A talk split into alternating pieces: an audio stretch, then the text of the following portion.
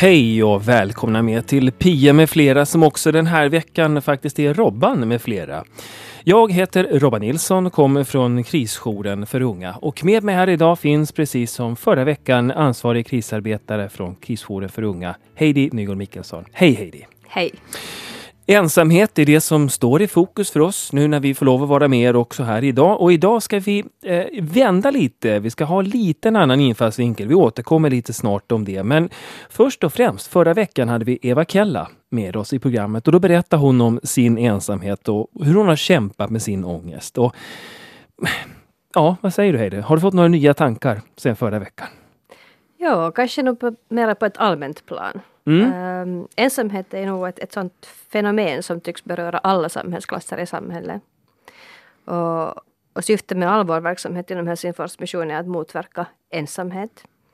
Och, och, det finns faktiskt en hel del jobb att göra uh, i, alla, i alla de målgrupper vi jobbar med. Då, allt från barnfamiljer till seniorer. Uh, men det här är liksom ett jobb som inte någon kan göra ensam. Utan det krävs ett kollektivt, ett samhälleligt ansvar. Någonting som som var och en av oss kan jobba med. Eh, det kanske är inte så lätt för oss att liksom som individer påverka den större helheten men att, att i alla fall uh, vi kan alltid påverka vår egen närmaste krets och, och se till att inte lämna någon ensam. Det som jag också funderar på att jag är jätteglad för att Eva valde att, att eller har valt att så öppet tala om sin, uh, sitt illamående och, och hur hon har känt gällande det och att vi hade möjligheten att ta del av hennes berättelse. Mm. Jag tycker att det är liksom just så öppet och avskalat som man ska tala om sådana frågor. Och, och, det där. Jag tycker att hon är ett levande exempel på att, att det här uttrycket uh, det som inte alkohol på en gör en starkare, mm, att det faktiskt absolut. stämmer. Mm. Alltså, och just som du säger också det här avskalade sättet att vi faktiskt träffade henne i en stor öppen eh, kafeteriamiljö med vad som kändes som hundratals människor som bara kom och gick och flög. Det var som att vi satt mitt i ett myrbo nästan emellanåt kändes det som. Det. Hon var helt öppen, hon var så modig. Ja. Men samtidigt, precis som du säger, just det här borde du ju vara. Ja, absolut. Ja. Idag så kommer vi att prata om ensamhet på ett lite annat sätt. Vi tänker på den typen av ensamhet som eh, man kan komma att känna när man som förälder eh, drabbas av det att ens barn mår eh, dåligt. Och vi har med oss en, en alldeles speciell gäst i studion idag som ska berätta just om sina erfarenheter kring detta. Jag kan avslöja att hon är, hon är författare, hon är journalist, hon är Eh, mamma naturligtvis. Det, egentligen så borde man ju kanske presenterat henne på det sättet. Hon är mamma, journalist och författare. Sofia Torvalds kommer in i studion alldeles strax. Men före det ska vi ta och spela en låt som på något vis symboliserar det som vi talar om idag. Nämligen hur jobbigt det kan vara att växa upp. Barn växer upp, men de vuxna växer ju också upp med barnen. Vi ska ta oss tillbaka till 1970-talet och skivan Greetings from Asbury Park, Bruce Springsteen, Growing Up. One, two, three, four.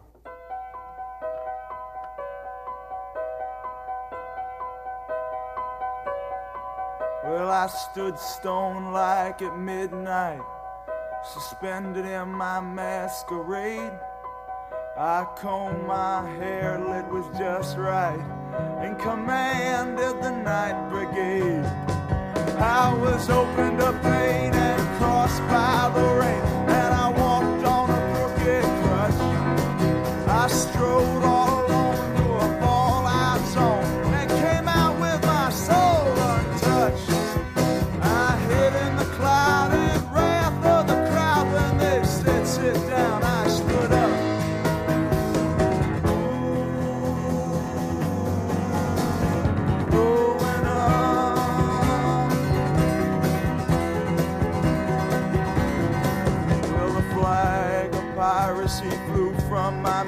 My sails were set wing to wing. I had a jukebox graduate for first mate. She couldn't sail, but she sure could sing.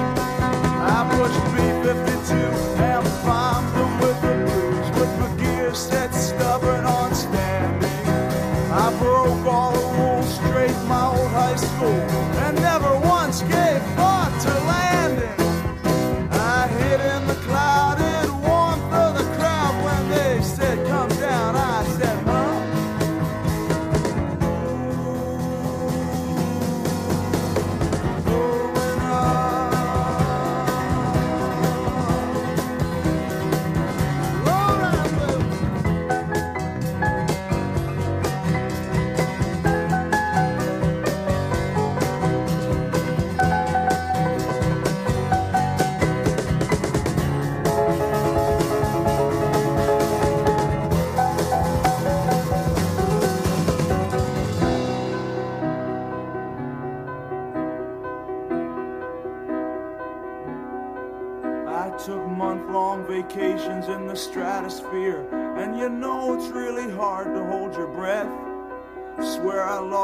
everything I ever loved or feared. Was the cosmic kitten full costume dressed?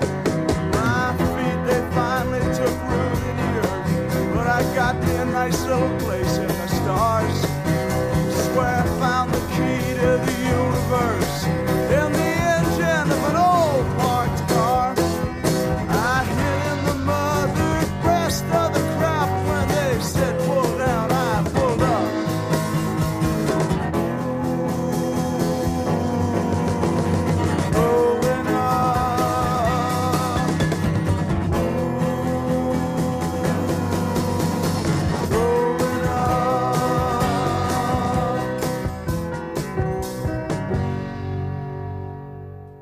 Bruce Springsteen fick ni där om att växa upp. Och, ja, det är väl egentligen få saker som kan orsaka så djupa veck i föräldrars pannor som deras barn.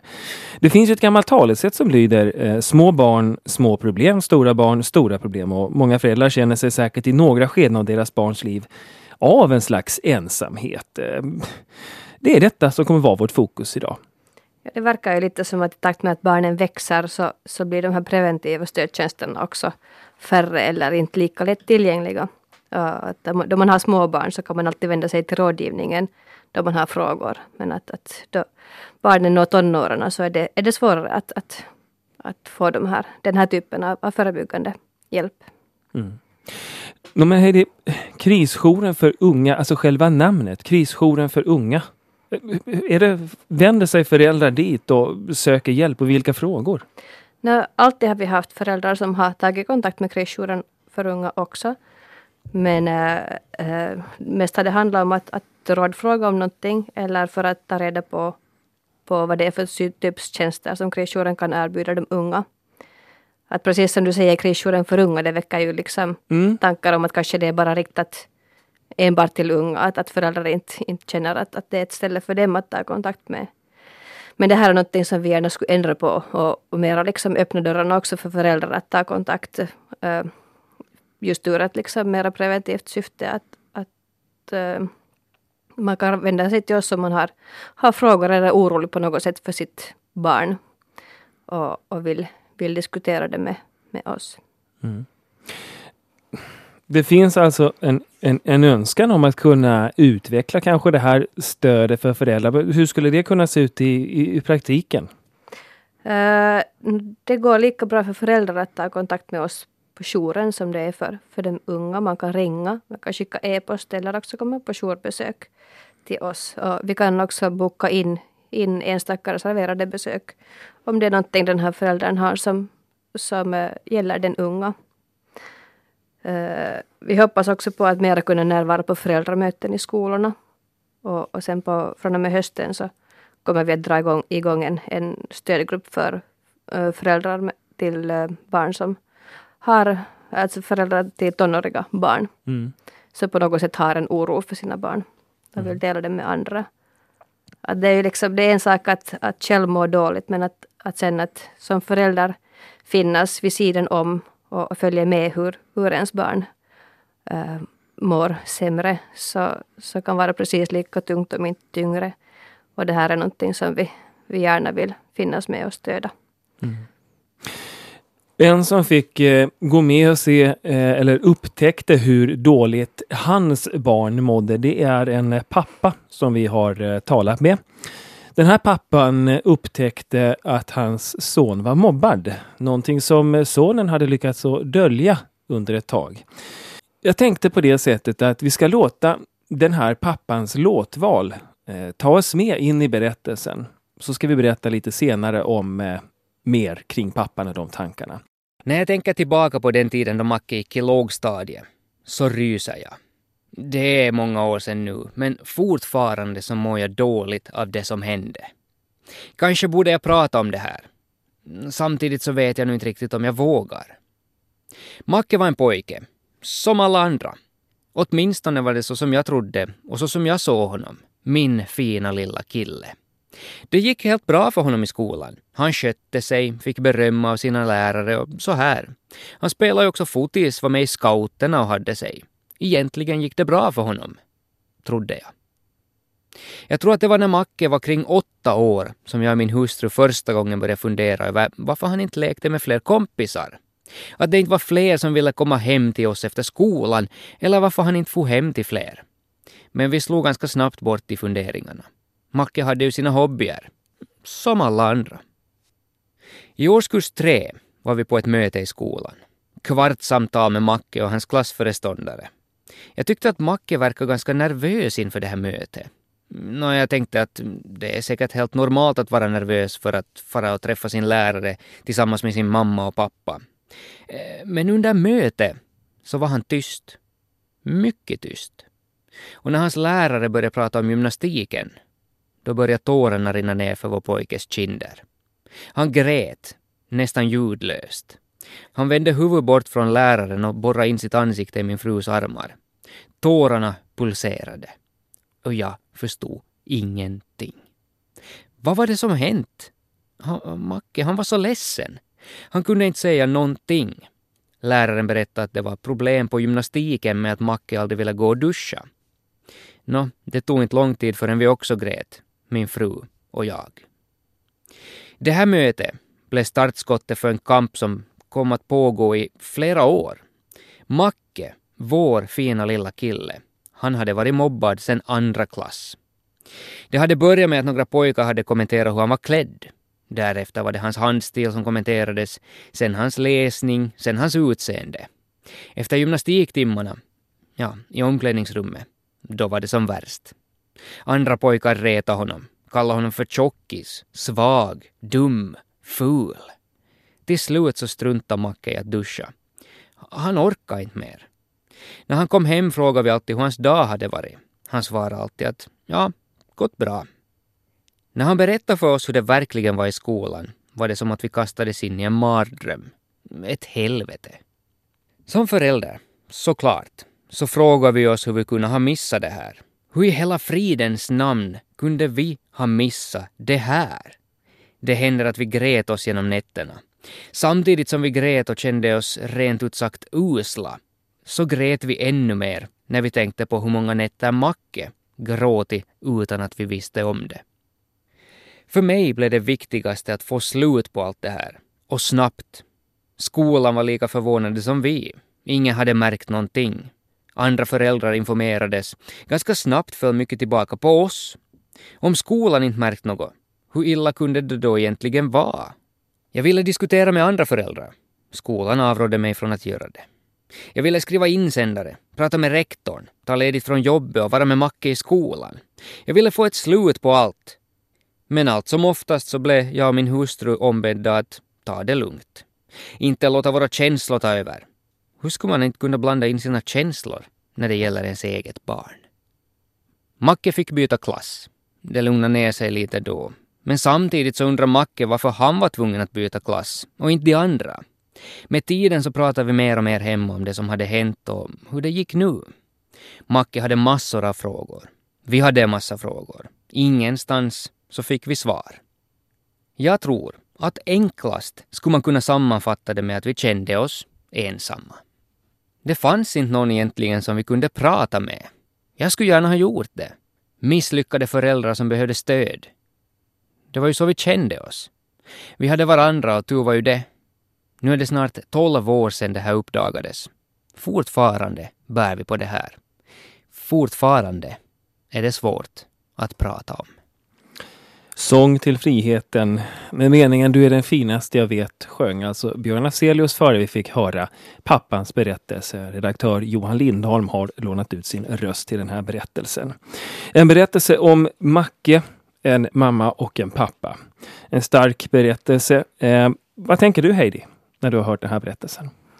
när jag hörde den här berättelsen så blev jag egentligen både arg och uppgiven. Mm. Eh, det här är ju tyvärr inte någon ovanlig historia. Um, vi vet ju alla vad konsekvenserna av mobbning kan vara i värsta fall. Och det där, det, alla fall av mobbning borde tas itu med, med på största allvar och, och utan fördröjning. Jag undrar liksom varför, varför föräldrarna egentligen avråddes från att, att tala med de andra föräldrarna. Ja, det är en bra fråga. Uh, det, jag menar, det här är just en sån sak som skulle kräva hela klassens och, och vårdnadshavarnas uh, involvering. uh, för att få bukt på det. Uh, och varför, varför är vi egentligen så rädda för att ta tjuren vid hornen och lyfta fram sånt som inte fungerar? Va, väcker, vad väcker det för tankar hos dig? De helt samma. Otroligt arg, frustrerad och på något vis otroligt lätt att identifiera sig i den här pappans berättelse. Jag kan, jag kan förstå att man är arg på de som mobbar, retas och beter sig illa. Jag kan också förstå den frustrationen man måste känna själv. Misslyckandet, det är ju liksom, det är hans barn, det är ju mitt barn. Hur kan jag inte ha sett det här? Jag kan riktigt liksom leva mig in i hur de måste ha känt. Mm. Det är fruktansvärt. Mobbning kan ju alltså, som vi hörde i det här fallet, det drabbar en hel familj. Um, är det många som söker sig till krisjouren som blivit mobbade?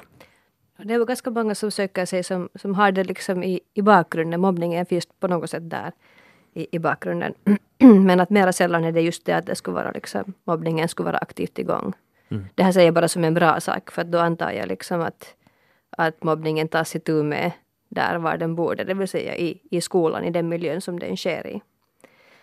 Men att det är många som kommer sen i det skedet när, när mobbningen redan är över och, och, den liksom, och den unga reagerar på den. Att det är ju ofta de här följderna sen som, som brukar väcka tankar och, och illamående.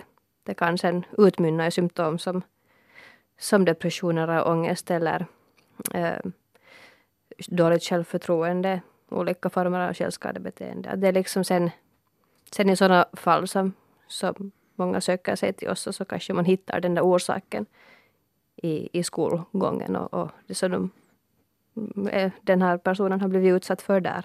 Mm. Dagens gäst eh, har också fått sitta och lyssna till den här berättelsen. Eh, nu är jag riktigt glad att kunna välkomna nu tar vi det i rätt ordning då. Mamma, författare, journalist och så mycket, mycket mer. Alltid lika fantastiska och leende Sofia Torvalds. Välkommen in i studion. Tack Robban, vad roligt att få höra så där trevliga ord om sig själv. Ja, vad tänker du när du har den här berättelsen? Berättelsen om Macke och hans föräldrar. Jag får genast kommer jag tänka på en massa andra liknande berättelser som jag har hört. Jag har ju tre barn och två av dem har gått igenom nästan hela grundskolesystemet. Så, så jag har ju hört en massa och har massa vänner. Många har upplevt detsamma. Jag tänkte på det där när vi funderar på varför man inte ska ta kontakt med andra föräldrar. Och, och min erfarenhet, eller vad jag har hört, är att det tyvärr är så att vi är ju inte alla så här alltid vi har kanske inte alla alltid en klar syn på hur, hur våra barn beter sig i skolan. Mm. Och, det är ju så att, att, att, man kan ta kontakt med en förälder som säger va? Alltså mitt barn har aldrig mobbat någon. Och, och, det kan bli också stora konflikter, har jag hört, i sådana situationer när, när föräldrar helt enkelt inte alls på, av samma åsikt om vad som har hänt. Och det, det, liksom, det är så mycket där. Det är så mm. svåra grejer. Mm. Finns det något sätt att tackla det här på? På ett annat sätt? Att det inte blir de där konflikterna utan att man på något sätt kan kan diskutera det här på ett mer neutralt plan? Eller är det liksom så, man är ju förstås alltid när det är ens egna barn så har man ju känslorna liksom. Men jag tycker ju att, att som förälder så en grundgrej skulle vara att man ska utgå från att ens barn också kan göra någonting fel. Mm. Det, det, finns tyvärr föräldrar som, som det där inte riktigt tänker så, mm. tror jag. Så, så det är kanske just det här att, alla, att man är redo att kompromissa tror jag som förälder. Att, att både som, att konstatera att okej, okay, min unge kan ha gjort något fel och, och, din unge kanske gjorde något fel men vi kanske kan liksom nå någon, upp, uppnå någon sorts kompromiss här eller någon sorts, någon sorts lösning. Att jobba för en lösning kanske snarare än att peka ut skyldiga. Mm. Exakt, ja. Det är en väldigt stark berättelse som vi fick ta del av och vi är tacksamma att vi fick ta, ta del av den här berättelsen och ha med den här i programmet. Eh, jag tänkte vi skulle plocka eller gå över egentligen till det som är temat och anledningen till att vi bjöd in dig. Nämligen den ensamheten som, som vi fick höra i den här berättelsen som pappan beskrev hur han och hans fru hade känt. De kände sig väldigt ensamma. Och för några år sedan så ställdes du inför ett faktum att din egen dotter mådde väldigt dåligt. Eh, hon hade drabbats av ätstörningar. Hur reagerade du när det här beskedet kom? Vilka känslor flög igenom dig då? Det var nog chock. Det var helt den första känslan. Men för egen del så, så var det kanske ändå inte, inte förnekelse. För det tror jag att, att många, det har jag hört också, att många, många är sådär, nej, inte mitt barn. Att det, nej, nej, nej, nej.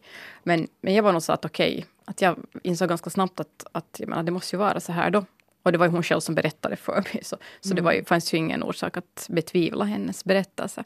Det var nog liksom den här chocken att, att på något vis inse att nu är det så här och situationen ser ut så här. Och sen börja fundera på att vad ska jag göra nu då? Ja, vad gjorde du? När jag började ta reda på en massa grejer, jag tror att det, liksom, det, kanske, det var mitt sätt att, att överleva, att klara mig, att, att låna en massa böcker och köpa böcker och läsa in mig på massa artiklar på nätet och, liksom, och, och vara väldigt så här lösningsfokuserad också. Att det här ska vi fixa, mamma fixar, nu fixar mamma det här. Och det, mm. det var jättebra för mig själv på ett sätt då för att jag, jag kom in i det. Men å andra sidan så, så tror jag ju heller inte att det är egentligen en fungerande strategi liksom genom en hel resa som den där ätstörningen är om ett, ett barn har en ätstörning. För att du kan, mamma kan liksom inte fixa det. det. det. är omöjligt att göra det ensam. Du, du är tvungen att söka hjälp och, och du orkar inte fixa det. Du, du klarar mm. inte av det. Du behöver, så, så det är också det här att sen öppna sig för, för liksom hjälp för andra människor och kunna lita på att okay, de kan också någonting. Och även om de är också idioter ibland, för det är de, så kanske de ändå liksom, det finns någonting bra där som man kan, mm. kan få ut av det. Mm. Eller vad säger du, Heidi, som så experten? Jag menar, hur mycket träffar du på, på föräldrar som är lite så misstänksamma? Du sa att, Va? vad ska du göra med mitt barn? För jag menar, jag har känt det där. Ja, ja och visst är det ju, det är också lite skrämmande att på ett sätt liksom överlämna sitt barn i någon annans händer. Liksom att, äh, att, att nu, nu är hon här och hon är liksom öppen med vad, vad, vad hon känner och, och hur ska du, hur ska, hur ska någon kunna fixa henne? Att, att det, det är klart att det kräver ett liksom förtroende för den här personen som man, som man söker den här hjälpen ifrån. Uh, men att, att det där... Uh, jag hoppas att i alla fall så många som möjligt vågar, vågar ta det här första steget och kanske gärna kommer med också med, med sin, sitt barn till, till en mottagning, vart man än sen vänder sig och, och liksom uh, ser och möter den här personen som den här, det här barnet kommer att träffa. Mm. Du talar om en resa här egentligen som ni har gjort tillsammans. Så, eh, vi har tidigare berört också, förra avsnittet som vi fick vara med här och göra, så hur, hur svårt det kan vara att tala om psykiskt illamående. Alltså det syns ju inte. Det är så mycket enklare att tala om du blir av med en hand i en olycka. Det är, liksom, det är inga problem att tala. Titta, jag saknar en hand därför att. Eh, ångest, depressioner, ätstörningar. Hur var det för dig? Alltså, kände du dig ensam? Och vad var det som gjorde att du kände dig mindre ensam efter ett tag? Så att säga? Du var ju, för att använda Eva Kellas ord, du var ju en god elev på det sättet i livets skola att du sökte kunskap aktivt. Men ensamheten, mm. fanns det andra föräldrar att få hjälp av? Jag har, jag har haft den otroliga turen att jag i min liksom, närmiljö eller bland mina vänner har haft, haft sådana som har gått igenom samma sak. Så, så på det viset var det, det var ju helt, de var jätteviktiga för mig. De här mm. människorna som, som hade upplevt något liknande. Men jag tror att det ändå alltid, alltid finns en sån här ensamhet och, och den där egna situationen är ju alltid väldigt unik. Så du, du kan inte jämföra heller. Jag har talat med en massa, jag menar, när jag har rest runt och berättat om ätstörningar, så jag har träffat jättemånga föräldrar och, och man varje gång märker att aj, men vi har alla helt en egen berättelse. Att man kan liksom aldrig räkna med att, att, att man har varit med om samma sak egentligen. Så, så därför är det ju ändå på något vis ensamt. Och sen är det ju det här som tycker jag har att göra med, med fasader. Vi vill ju alla egentligen hålla uppe någon sorts så här fasad utåt alltid, men det behöver vi kanske göra. Bara för att må någorlunda okej. Okay. Men, men det är liksom nog, nog tungt att, att den här, just den här föräldrafasaden rämnar så, där, så, så, liksom så grundligt just för en själv. För det är ju det som händer. Att om, om man har ett barn som har psykiskt dåligt. Att, att, men har man ett barn som får cancer så tänker man bara att oj vad hemskt, liksom, vilken otur. Men har du ett barn som har en ätstörning så, så då, då är det din första fråga att hjälp, vad har jag gjort fel? Mm. Så det är också det som är så skamligt att mm. Också säkert med mobbning. Att varför, jag kan tänka mig att det är helt samma känsla där. Att vad har jag gjort fel? Varför har inte jag lyckats uppfostra det här barnet med den här enorma självkänslan och den här som bara liksom, vet ni, charmar hela klassen. Vet ni? Att det kommer mm. sådana här dumma tankar, så idiottankar kom, kommer i ens huvud. Mm. Och, och, det, och ändå vet man ju att, att också handlar om, om personlighet, om det finns genetiska faktorer. Men, men det är jättemycket det här det här på något vis det här psykoanalytiska arvet, den här liksom modern, den dåliga modern där som spökar. För mig åtminstone var det så. Var den här skammen någon gång, liksom med den här skuldkänslorna som du ibland hade upplevt, så var det någon liksom en tröskel för dig att, att diskutera det här med någon annan? Med, med några andra föräldrar eller med, no, med någon professionell? No, kanske på det viset tänker jag att, att jag märker att, att när, det hade, hade, när jag hade att göra med proffs så, så blev det kanske så att, att det fanns, jag upplevde att det fanns bland vissa proffs, eller, eller jag tror att det finns alltså en, en sån här utgångstanke att, att, okay, att det är något som är på sned, liksom, har gått fel i familjen. Mm. Och, och då märkte jag att jag, jag blev lite så här defensiv, att jag blev mer så att ja, Och nu handlar det inte om det utan liksom, handlar mm. om att, att på något sätt man blir också sådär att jag vill inte tala om det. Jag vill inte tala om vad som har gått fel utan jag vill tala om vad kan vi göra. Ja. Ja, precis. Att, att, vad, vad, gör vi nu då? Hur kan vi fixa det här? Att mer så här lösningsorienterat på något vis. Mm. Den här, eh, alltså Mackes eh, pappa, eh, han hade som en av hans stora utmaningar i hela den här processen var att han kände då skuld och skam och att han också var jättedålig på att kunna förlåta sig själv. Att det var någonting som han fick börja jobba mycket med. Alltså han kom ju till en insikt att han kanske egentligen inte hade brustit. Alltså det finns ju en rationell person och en emotionell person och när han lät den rationella få övertaget så visste han att han och hans fru hade säkert inte alls varit dåliga föräldrar. Det, det, det hade bara blivit så här. Är du bra på att förlåta dig själv? ganska bra. Mm. det var så lite så här tve. Ja, det var det. Paus. Ganska bra. no, ja, och det är väl så där att, att det är ju så att ingen av oss är ju perfekt. Om vi är ärliga så måste vi ju medge att vi inte har, inte har någon av oss varit någon perfekt förälder. Vi har alla brustit någon gång. Det är ju helt självklart, mm. för vi är bara människor. Så det är kanske det där att få liksom balans på det där, att, att vad i min, mitt brustna föräldraskap har påverkat den här, den här, liksom i det här fallet ätstörningen. Och, och, vad, och vad är det jag kanske det är också det där att diskutera den förlåtelsen med det där barnen, för det har jag gjort med min dotter jättemycket. Att hon har, när hon mådde dåligt så kommer hon, hon kommer ihåg många sådana tråkiga saker som hade hänt och, och också sådana stunder då jag inte hade varit en bra mamma och sen ville hon tala om dem. Och det, är också, det kräver ju också uh, någon, ganska mycket där, att man, man, man sitter kvar där och är sådär, jo du har rätt, jag gjorde det var hemskt, så där borde jag inte ha gjort. Mm. Och bara liksom, utan att försvara sig, att bara liksom okej, okay, det är sant. Och, och det som min dotter också säger, att, att, att det är många av de där grejerna som har berättat om och om igen. Och varje gång jag sa va? Nej, men det där har jag väl aldrig gjort. Först jag mm. förtränger dem alltid mellan varv. Mm. Jag sa nej. Så, så det är också intressant att det är tydligen ändå så jättetungt att ta emot det där att, att, att jag har brustit. Men samtidigt försöker jag också säga till mig själv att okej, okay, att jag, visst har jag brustit och det har vi alla. Men jag har också gjort ett gott jobb för jag har ju kämpat jättehårt för min dotter. Och, och, jag, och jag är helt övertygad om att det också är min förtjänst att hon idag inte längre kämpar med en ätstörning att det har, att jag har också kunnat göra någonting. Så det, det är kanske någonting som jag har tänkt mycket på. Det här. Man borde ge föräldrar en känsla av att de är värdefulla liksom mitt i det där eländet. Att de kan mm. göra någonting. De kan liksom se den här ungen och hjälpa den. Att, att det är liksom inte kört bara för att barnen mår dåligt.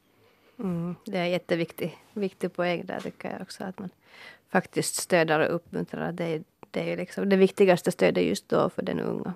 Ändå att, att man, det som finns närmast i vardagen. Ja, och det är ju det, och jag menar just när det handlar om en, ett barn som bor hemma, var, vilket problem det än handlar om, så, så, så det är ju, det är ju föräldern som är där, mm. 24-7. Liksom, sen kan man få en timme terapi här och en timme terapi där, men sen kommer man alltid hem igen med sitt illamående. Och då är det föräldern som mm. möter alla de situationerna. Ja. Hur gjorde du för att orka då 24-7? Alltså vad gjorde du rent konkret för att själv orka ta dig igenom? Du hade bra stöd, sa du, runt omkring det. Fanns det någonting annat som har gett dig styrka i det här? Jag, jag, tycker nog att det här att tala om det har hjälpt mig jättemycket. Jag funderar på sådana, jag vet många föräldrar som har varit väldigt, väldigt tysta om att deras barn har haft en ätstörning av olika orsaker. Inte vill berätta om det. Och jag vet inte hur de har orkat, för att jag orkar nog tack vare att jag talar om det överallt. Mm. Jag talar om det på jobbet och med folk som jag träffar. Jag, var liksom inte, jag dolde inte det överhuvudtaget. Det, det tror jag för mig var en sån jätteviktig grej. För att orka gå vidare. Mm. Hur tycker du att du har blivit bemött när du har berättat om det här så öppet? Uh, egentligen jätte, jättebra. Att, ja. att det är egentligen en gång som jag, som jag blev lite sådär förvånad. Att det var, jag var en sån här seminarium, vi behöver inte säga vad det var för ett seminarium, men jag var en sån här levande bok. Mm. Och, och, och, där ska man alltid vara sån här, man, man liksom representerar fördomar. Och min fördom var då att jag är en dålig mamma, då för att, för att jag hade en dotter som haft en ätstörning.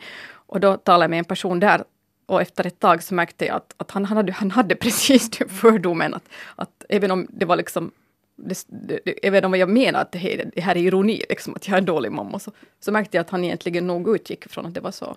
Eller okay. just att det var något problem, det var alltså ett problem i familjen, det var någonting jag hade gjort fel. Mm. Så, så då började jag säga, oj. Men det är jättesällan det har hänt. Men liksom nog, någon mm. gång. Mm. Jag tänkte att eh, vi skulle fortsätta eh, diskussionen alldeles just. Eh, jag är lite nyfiken nämligen på hur du har fortsatt efter, alltså hur du nu jobbar med kring ätstörningar. Jag vet att du har många järn i elden. Ja, Sofia, jag är lite nyfiken som sagt, eller vi är lite nyfikna på... Du har ju bland annat en grej som du gör just nu. Att du har ju dragit igång en stödgrupp för föräldrar till barn med ätstörningar. Eh, vad var det som fick dig att göra detta? Var det helt någonting att du kände att någon slags självterapi eller är det ett beställningsjobb eller hur ska man säga? Nu måste jag genast eh, så att säga att nej, det var inte jag. Okay. det var faktiskt, det finns en sån organisation som heter Syli. Man kan gå in och kolla på deras webbsidor som, som just är riktad till anhöriga personer, till personer som haft, haft en ätstörning. Och, och det var, de har sådana stödgrupper på olika håll, eh, mest på finska. Och, och de hade hört att det fanns ett behov av att få en grupp på svenska också. Och då var det en där från organisationen som tog kontakt med mig då och frågade att hej, skulle du vara intresserad? Och då det jag och, och en annan som, som mamma som drar en, en sån här grupp då. För det, och det, kan, det behöver inte vara för föräldrar utan det kan vara för vet ni, vänner eller vem som helst, mm. någon som, som känner någon som har en ätstörning och behöver få komma och tala om det lite grann, kanske med andra som vet vad det handlar om. Det är jättebra. Och vad möter ni där? Vad är det för frågor folk har? No, jag skulle säga att det är egentligen jättemycket praktiska frågor. Att det, för att det är ju det som, som den här ångesten handlar om. Att, men vad ska jag göra nu? Och vad ska jag göra, göra när det är så här? Att, att, vad gör man när det är ABC? Jag kan ju inte säga heller vad det handlar om så där, direkt, de här diskussionerna. Men, men det, där, det är jättemycket det här att bara att, att vad gör jag när jag inte egentligen vet vad jag ska göra? Mm. Att bara att, och, och det är ju klart att ingen har några svar på det där. Utan man kan säga att, men att vi hade en liknande situation och då gjorde jag så här. Jag tror att det viktiga är bara att man får komma och tala med folk som vet vad det handlar om. Att det är det som, som, är det, som hjälper allra mest. Mm. Du sa inför det här programmet så talar vi lite grann om upplägget och så berättar jag för dig om pappans berättelse, en berättelse som alltså hamnar, handlar om mobbning. Hur pass vanligt är det, eller vad är din erfarenhet utav att mobbning som en grund eller en eh, start för ätstörningar? Jag tror att det är ganska vanligt. Nu, nu har jag faktiskt ingen forskning på det. Jag, jag, kan inte säga några siffror, men när jag skrev den här boken Hungrig, en bok om föräldraskap och ätstörningar, så, så märkte jag att många av de som jag intervjuade för boken så hade, hade i något skede av sitt liv blivit mobbade. Och min egen dotter hade också en period i högstadiet där hon kände sig jätteutanför och utbuffad av, en, av ett sånt gäng som tidigare hade varit hennes kompisar. Så jag tror att, för att, jag tror att det handlar ju, det här mobbning är ju så jätte jättejobbigt för, för, för den här självbilden. Mm. För att då börjar man ju känna att men jag duger inte som jag är. Alltså helt tydligt duger jag inte som jag är. Att någonting måste jag förändra här nu. Ja. Att, att eftersom folk ser ner på mig. Och då börjar man ju då ganska snabbt tänka att okej, okay, att det som är lättast att förändra så det är kroppen. För det, det är ju vadå? Mm, att jag menar bantningstipsen regnar ju in från, mm. från alla håll hela tiden det är på något sätt där, den lättaste utvägen. Det, där, det, det, det som man allra snabbast känner att man kanske kan göra någonting åt. Mm. Så, så det är därför som jag tror att, att många börjar där, när de inte är nöjda med sig själva. Och jag menar, man kan ju vara missnöjd med sig själv även om man aldrig har blivit mobbad. Men mm. jag är ju helt säker på att mobbning leder till ett, ett missnöje med det egna jaget, absolut. Mm. Ja, det är ju svårt. Man kan inte på samma sätt kontrollera omgivningen men man kan alltid kontrollera sig själv på, på sätt eller annat. Precis, just så där är det. Och, och jag tror just att du har jätterätt i när du talar om kontroll där. Mm. Att, att, att, det handlar ju om kontroll. Att ja. när man inte vet vad som händer, vem som helst kan säga någonting åt mig och, och som alltid bara så ostrukturerat och, det, och, och jag är så rädd och jag är så orolig. Så okej, okay, du kan åtminstone bestämma hur mycket du äter. Mm. Och, och, då liksom få en sån känsla av att det här kontrollerar, kontrollerar jag. Det här liksom, nu har jag, nu har jag liksom allt i min hand. Mm. Det har jag makt över. Och därför är det ju också en så jättejobbig sjukdom att, att bli kvitt. Därför för att vad ska du ersätta det med då? Ja. Du måste ju få någonting annat. Men du har ju liksom, du mår bra, eller du mår någorlunda tack vare den här kontrollen och det här liksom att du har åtminstone koll på din mat. Och sen säger någon att nej, hör du, att nu ska du ge dig från kontrollen, att nu tar jag över den istället. Mm. Så det är ju jätte, jätte ångestfyllt. Fruktansvärt svårt. Och det är ju därför som, som ätstörningar är så svåra. Och som håller jättelänge, ofta på jättelänge. Ja, det har blivit också så det hinner byggas upp så länge att det blir ett, ett sånt här beteende som är automatiskt. Man mm. liksom. Det blir en del av personligheten ja. nästan, som en ätstörningspersonlighet. Ja. Eh, jag skulle vilja gå tillbaka lite till det som du pratade om eh, för ett litet tag sedan här, nämligen det här att din dotter har ju också gett dig en massa insikt egentligen under den här resan. Eh, jag vill inte använda ordet tacksamhet och ätstörningar egentligen i samma mening. Men om man säger på det här sättet. Har den här resan med din dotter gett dig några insikter som du någonstans ändå är tacksam för? Absolut. Alltså för, jag skulle säga att för mig har det ju gett ändå sist och slutligen massor. Jag har ju lärt känna mig själv mycket bättre. Jag har också lärt känna min dotter mycket bättre i och med att vi har gjort den här resan tillsammans. Så jag, jag tycker att jag har blivit en bättre mamma. Och också för mina andra barn. Tack vare det här som jag har gått igenom. Så, så för mig har det ju på något vis ändå varit, varit någonting bra. Alltså för mig personligen. För min personliga utveckling. Det är liksom den ena sidan av det där. Men, men sen den andra, att det är ju så svårt att säga det här och på något vis mena det. Just med tanke på hur jobbigt det är för den som själv är sjuk. För då tänker jag liksom att för en som har ätstörning så jag tror inte att den personen någonsin riktigt kan säga att men det här var ju liksom egentligen bra för jag lärde mig så mycket. Därför att du, du förlorar så himla mycket. Du, mm. förlorar liksom, du kan förlora hela din tonårstid. Liksom, den går åt till alla andra ungdomar liksom, festar och har roligt och skojar och åker utomlands och gör allt sådant som tonåringar gör. Och, och, och medan du sitter liksom på, på ditt rum och räknar kalorier. Så det, det får du ju aldrig igen. Du kan mm. bygga upp ett jättefint liv men du får aldrig igen de där åren.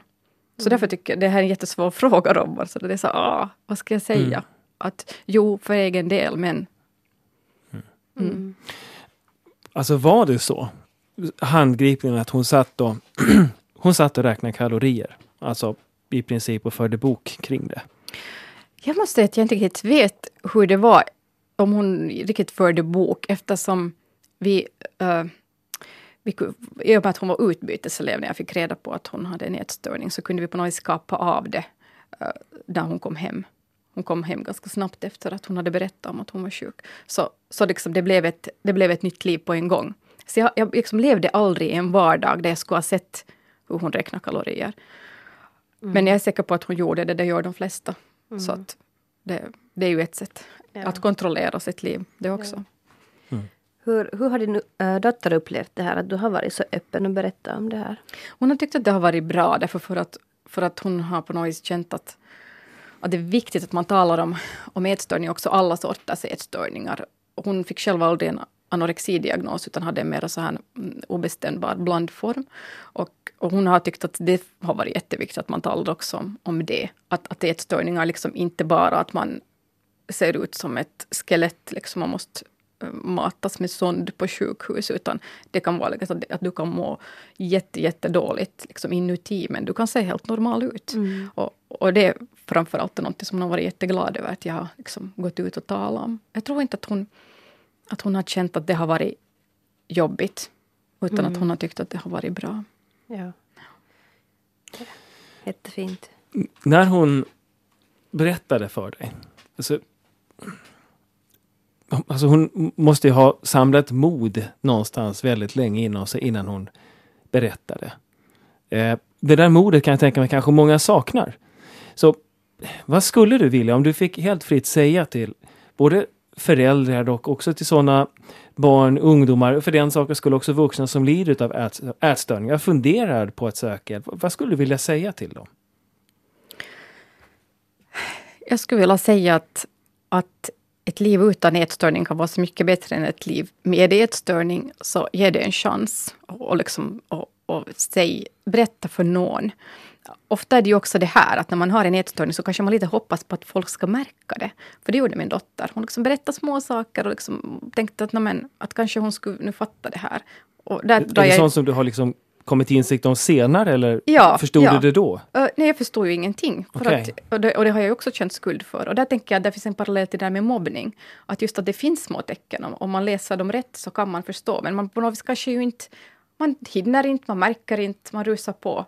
Och, och där, där tänker jag att det är liksom så viktigt också att, att bara bli liksom sedd. Mm. Att, att man som förälder också hela mm. tiden verkligen försöker se, våga också se att hur mår den här ungen på riktigt så att, så att kanske den inte skulle behöva samla det där modet och säga att hör du mamma, nu är det så att jag har en ätstörning och då är hon på andra sidan Atlanten. Utan att tänk om jag redan före det skulle ha gått fram till henne och sagt hej, hör du på riktigt att att vad är det? Vad är problemet? Hur, hur mår du riktigt helt nu på allvar? Det är ju inte sagt att hon ändå skulle ha sagt någonting då. För att jag tror att när det, just när det gäller ätstörningar så måste man komma fram till en viss punkt då man är redo. Då, liksom, då eländet är så stort att man är så att shit, jag orkar inte mer. Och nu berättar jag. Så att det, det handlar ju också om det. Mm.